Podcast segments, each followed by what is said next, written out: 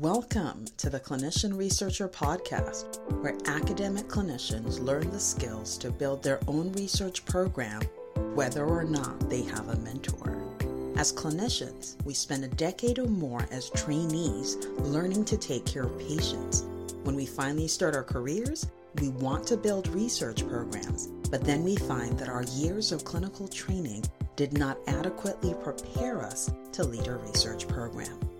Through no fault of our own, we struggle to find mentors, and when we can't, we quit.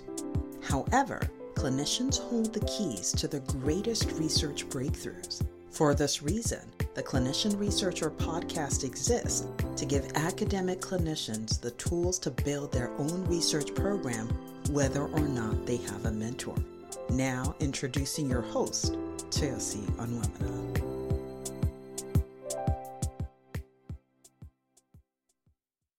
Welcome to the Clinician Researcher Podcast. I'm your host, Tracy and Womana, and I'm super excited to be talking with you today, as I am always. And today I'm talking about making the most of your annual meeting. I remember my first annual meeting for the American Society of Hematology. I first attended as a fellow in either 2010 or 2011. And I remember that the reason I wanted to go was because, wow, I was going to learn so much hematology. It was going to be so awesome. I was so excited. And that first meeting was in Orlando, Florida. and I would tell you that things were not exactly as I expected them to be. So, this was a meeting in Orlando in December. So, I expected I was going to go to Orlando in December and it was going to be super warm and amazing. And it was incredibly cold that year. So, there was no snow, but it might as well have been snowing. It was that cold. I was so disappointed. And okay, in retrospect, maybe it wasn't that cold, but I was just so unprepared for Orlando in December that I was so, so disappointed. So I was disappointed by the weather. And I was also disappointed by the meeting too, because oh my goodness, it was huge. it's so big, so many people. And there were so many events happening simultaneously. It was like, well, which one am I going to go to? And I I can't make all these sessions. Where I, it was overwhelming. It was overwhelming. And I don't know about you, but to be honest, I still find meetings kind of overwhelming. Over time, I've been able to kind of curate my experience, but they are still big and overwhelming. You know, over time, I've been able to attend meetings that are much, much smaller than our annual meeting, the American Society of Hematology. It's a big meeting. It's got over 20,000 people and growing that attend the meetings every year. And so it's a big enough meeting now that there are only a couple of sites across the country that we can have these meetings. And so it's a predictable group of four, actually five. The rotation is around, I think, five, five, um, five major convention sites. And again, it's in December, so we stay away from the states in which snow snow could be a problem for flights and things like that. So anyway, the American Society of Hematology meeting is huge. It's happening in December. I'm excited to be going and to be moderating a session or two. And so I wanted to share some insights about how to make the most of your annual meeting and to not to not be overwhelmed because it can be pretty overwhelming. And so these are just my thoughts. I would be excited to hear about your thoughts. So definitely shoot me a voicemail uh, uh, through the podcast website or send me a DM so that I can I can get your insights as well. So the first thing I want to share is that you should plan to go. I know that doesn't sound very innovative or, or original, but it, you really should plan to go. And I say that because you know what? There are so many meetings that we go to in academia. Like absolutely, if you don't have three or four or five meetings that you're going to or that you could potentially go to during the year, then maybe you're not at a at an academic institution or maybe you are but there are always meetings to go to and and and so you could choose not to go and, and there are many reasons to not go to meetings but i think it's important to go to your annual meeting and sometimes people will say well i'm not presenting therefore i'm not going and i would say that you should go even if you're not presenting. You should find a way to present something or find something to do there but the most important thing at the annual meeting is not always the presentation that you're giving. So definitely present, but don't say that because you don't have anything to present, you're not going. So have a plan to go. And sometimes the reason it's important to have something that you're presenting before you go is because sometimes you won't find funding or people are not going to support you to go if you're not presenting, especially when you're early career or maybe still in training. If you're presenting, then someone can say, okay, yeah, we're now going to release this pot of money so that you can go present the this particular abstract. So whatever it helps for you to do so that you can go, please do it.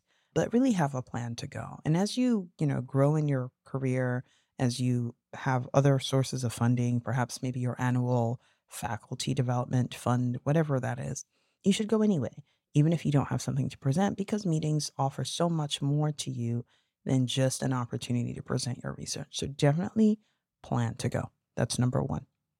Number two is have a plan. so plan to go and then have a plan for your meeting. And by have a plan, what do I mean? There are so many opportunities at your annual meeting, even if it's a small meeting. And so I'm fortunate in that I have, I'm a, I'm a hematologist. And so my major meeting is the American Society of Hematology, but I'm also an apheresis doc. I do research in apheresis. And so I attend the American Society for Apheresis annual meeting. And the American Society for Apheresis annual meeting is a great meeting compared to the American Society of Hematology. It's so much smaller and there are concurrent sessions, but not too many. And so that it's a really great mix. So so definitely, you know, plan to go and then have a plan based on the kind of meeting you're going to be at. So perhaps you have a huge meeting like I have at the American Society of Hematology and it's going to be so much going on and so many opportunities to meet with different reps or different you know reps of different industries things like that but but definitely sit down and create a plan. Have a plan. Like what do you want to get out of your meeting? And in your plan think about okay if you're going to present a poster you're presenting an oral abstract. Well you definitely want to make plans to be there at the right time make sure you know about all information related to being a speaker, how to um, make sure you're uploading your talk in due time. So, so have a plan for your speaking presentation, whatever other presentation you you have, but also have a plan for who you want to connect with at this meeting. Who are old friends that you want to connect with? Who are new friends that you need to meet? Who are speakers that are particularly interesting that you want to connect with? Who are new collaborators that you possibly might want to connect with? So have a plan. Have a plan for your meeting. You know, honestly, when I had young children at home below the age of five, sometimes my plan was to go to the meeting and sleep. And so all the events people were talking about that started at 8 p.m., 9 p.m., I was like, I'm so sorry. I'm here to catch up on sleep. And so I'm going to do the rest of the meeting during the day, but this 9 p.m. event, I'm not going to be part of. And that's okay. It was a season of my life, and that was what I chose to do. And so having a plan allowed me not to, on the spot, trying to be making decisions about whether I attend a 9 p.m. event or not. I was just not going to do it because part of my plan was catching up on sleep. Yes. So just have a plan. And there's different seasons of your life. And sometimes you go to meetings to do different things. Okay. So have a plan. Number three is create a schedule. Hmm. Invariably for me, as we're coming up to our annual meeting, I'll get emails from people requesting times to meet. And they'll say, Oh, can I meet with you on Saturday at 7 p.m.? And, and what's interesting is that there are always going to be things happening, all happening at once. And I just rec- I just recall that I, I've scheduled something that's happening that's happening and coinciding with something else. So anyway, what I'm saying is that there are always events every night, right? So our annual meeting is a 4-day meeting. It's Friday, Saturday, Sunday, Monday and um, it's four night meeting and so there are always going to be events happening especially during the weekend nights and so when people are like oh can you meet with me on this day? Or can you meet with me on this this day? I'm like i haven't made my plan yet. I can't tell you yet. I have a you know I, I need to sit down and prioritize.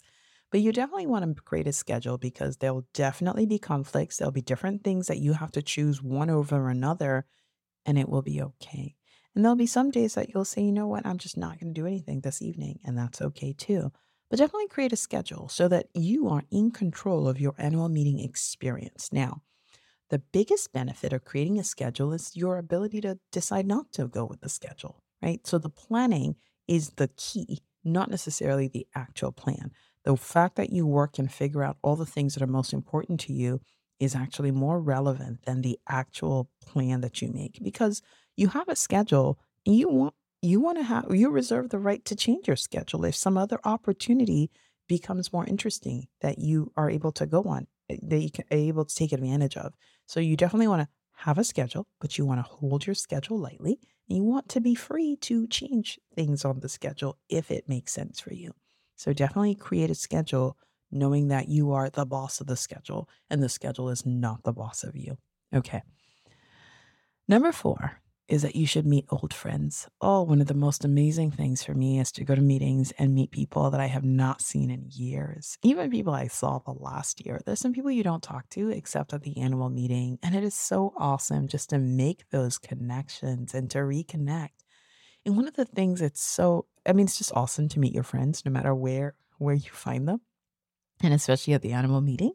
But also, it reminds you of how vast your network is. You have got a vast network.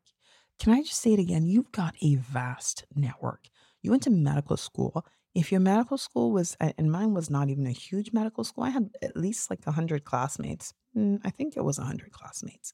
But you know, you, you know 100 people and you knew them well because you were in different small groups with them. You were in different big, big classes with them. You know 100 people. And then you go to residency, and and for me, I, I was an internist. I did an internal medicine residency. That that was 40 people in my class, and that's not counting the class below and the class above. So if we had 40 each year of the three year residency, that's 120 people that I was connected with in some way, shape, or form. Fellowship was a much smaller group, but it was still four of us per class, and that's 12 people that you really got to know over the course of your fellowship. And then that's not even counting the faculty you interacted with, the the staff that you interacted with, you have a vast network. And meeting old friends reminds you of the vastness of your network and the amazingness of your network. So powerful, so important, so critical that you reconnect. And okay, you you've had a, a couple of hundred people that you've met over the course of your training or your your career, and it doesn't mean that you know all of them well, but even when you recognize someone just even like as someone you haven't connected with in a while, there's still a value in that connection, you know, especially when you meet at an annual meeting where there's so many people you don't know. The people you do know, you are able to connect with in a special way, and it can help you re- eh, rekindle old relationships. It can help you establish new collaborations, definitely helps you catch up to people. And it is a really great way of just reconnecting with your network. Another thing it does, and, and that's number five, is it helps you make new friends. So you make new friends. And, you know, there are different strategies for networking at meetings. My favorite strategy is just meet the friend of the friend. And so it's easier because it's already someone you know and have a connection with, and they're with someone else that they'll point, uh, they'll turn around and say, Well, have you met? And if they don't, then you'll say, Oh, who's this with you? And they can introduce you. And that feels like a more organic and more laid back, chill, and natural way to expand your network. The friend of a friend, right? It's a you know, the the the connection of a connection, which is so helpful to do and so much easier than the cold calling that you have to do when you go introduce yourself to someone and say, Well, I am this person from this institution, right? You still do that at poster sessions where you meet presenters and you ask questions, but the connection is different when somebody you already know connects you to somebody else. There's already kind of an established, a shared bond a shared commonality that you're able to exploit that allows you then to, every time you meet this new person again, trace the connection back to a common mutual friend. And so I love the opportunity to meet old friends, especially because it also gives me an opportunity to make new ones that are connected to these old friends. And so meetings are an opportunity to expand your network. And you can do it in a way that's organic, feels natural, even to the most introverted of introverts. So definitely make new friends. And that's number five. Number six. so I want to say up until now, I have not said anything about the actual meeting or learning anything. And I will tell you that I used to think that going to a meeting was about learning things, and it still is. I'm not taking away the learning aspect of it, but the connections actually may be more important than the learning of the new things. Because to be honest, you can learn new things at any time but an actual in person event, and yes, please opt for the in person option if you can, those are just so much more electric and amazing. And so definitely, definitely exploit the opportunities to meet with people in person. But then think think also about what opportunities the annual meeting brings as a place of, you know, innovative cutting edge things that are evolving and that are changing in your field. And so flip through the abstract book from beginning to end and find things that are exciting and interesting and star them to go look at them. And it may be that you are able to attend the talk or you are able to go to the poster session and connect with the authors specifically. But even if you're not, the flipping through the abstract book allows you to just get a good sense of everything. And and maybe it's not an abstract book anymore. Maybe it's it's an online resource. Whatever it is, make sure you go through and just get a sense of what projects are being done, what is in the on the cutting edge eh, of research in your field, but also it helps you think about, you know, strategies that other people are using and you're thinking, "Oh, this is interesting. They did this in this rare disease. How can I apply it to my rare disease?" And so it's also an opportunity to really think strategically about how people are doing their science. Now, you're not there to copy anybody's science, or at least I hope you're not, but it's really an opportunity to think creatively about your own work. Because again, a lot of innovation and originality is, is not really totally innovative. It's really applying something that's been applied elsewhere into a new field. And so that's one thing that as you review and see what work other people are doing, it helps you think about, okay, this is interesting. They did this kind of study in this in this area. How can I apply it to my area, my field of study? So definitely look through the abstract book because it helps you figure out what lectures you do want to attend. And it also helps you figure out, well, even if you don't attend the lectures, how can you kind of benefit from what people are already doing or what people have already presented? All right. Number seven is attend lectures strategically. when I first started attending meetings, I was trying to get to as many lectures as I could. And of course, I was frustrated because I didn't make it to most of them. And then I would be on my way to one meeting and I would run into somebody else who was going elsewhere. And I really wanted to hang with this person for at least a little bit. So I was like, okay, I'll ditch this lecture. So it was just, I, I, I didn't have a good plan. But I also recognized that there were more lectures to attend than I was going to have time to attend. And so you want to attend lectures strategically. You do want to make the most out of the, the CME, you know, the CME abundance that you're experiencing as part of being at the meeting, but you don't have to go to lectures from morning till night. Don't do that. attend lectures strategically. Think about as you've gone through the abstract book, what are the lectures that you really, really want to be at? Or what are the education sessions that are really going to be most helpful to you? Or what are the abstract sessions that you really want to go and really sit and think or, or hear in detail what their methodology was? Because these are some of those methodologies that you may be, you know, applying to your own research. So you want to be strategic. You don't want to go to just everything, and you don't want to skimp out on on any on any lectures at all. I've definitely done both extremes. I've tried to go to too many and then sometimes I haven't gone to enough. I remember one meeting at the end of it, I looked and I was like, wait a minute, what, which, which lectures can I claim CME credit for? And I recognized that I had barely gone to a single lecture that I could claim CME credit for. Because what's interesting is that while there are many lectures and many opportunities to listen to speakers present, not all of them will give you CME. And, and it's okay. I hope that the annual meeting is not your primary strategy for getting CME. Please make CME getting part of your weekly strategy. Go to your weekly conferences that are CME conferences and definitely just build that over time. If you need to catch up on CME, sure, your annual conference may be the way to do it. But for the most part, recognize that you're going to go to some lectures or some talks that are not CME, and it's okay because you're not there necessarily for the CME, which you can get in different places but you're really there to gain some insight and maybe even speak to the speaker. And those are things that that are helpful. So you want to attend lectures, but you want to do it strategically. You don't necessarily want to make the whole meeting about attending lectures. All right. So those are seven ways to make the most of your annual meeting. I said number one is please have a plan to go, figure out a way to make it there. Number two, have a plan for the meeting and decide what you really want to get out of the meeting. Number three, create a schedule, knowing that there will be conflicts and it will be okay. Number four, you want to meet old friends because it's so awesome to meet old friends. And through your old friends, you want to do number five, which is make new friends. Number six, you want to make sure you go through the abstract book so that you know what are the big things that are being presented this year. And you also want to attend lectures strategically. Now, I'm just reminded that as part of attending lectures strategically, one advice I've been given in the past is to make sure to attend all the plenary talks. I have mixed feelings about that because as a hematologist, I am not a malignant hematologist. In some years, a lot of the talks are all focused on malignant hematology. And sometimes I think, oh, I don't want to really go to a malignant hematology talk. So I haven't always felt like the plenary sessions are specifically tailored to me, but I think it's a good idea. You want to go to the talks that are kind of like the consider the highest quality, right? The plenary session is like the best of the best of the talks that have been presented that year. And so even if the subject matter may not be that helpful to you, you also want to get a sense of what does it take to be a plenary abstract session and definitely attending one will give you a sense of that.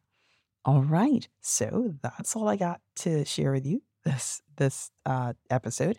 Reminding you that we do have another seminar, another webinar coming up on December 20th at noon, and that is about what to do when you have no mentor. If this episode has been helpful to you, please definitely share with somebody else and leave us a review. Leave us a five star review, please. and, or ask us a question about like a topic that you would like addressed at your at your at our next in one of our future episodes. All right, it's been a pleasure talking with you today. I want to thank you so much for tuning in. I look forward to talking with you again the next time.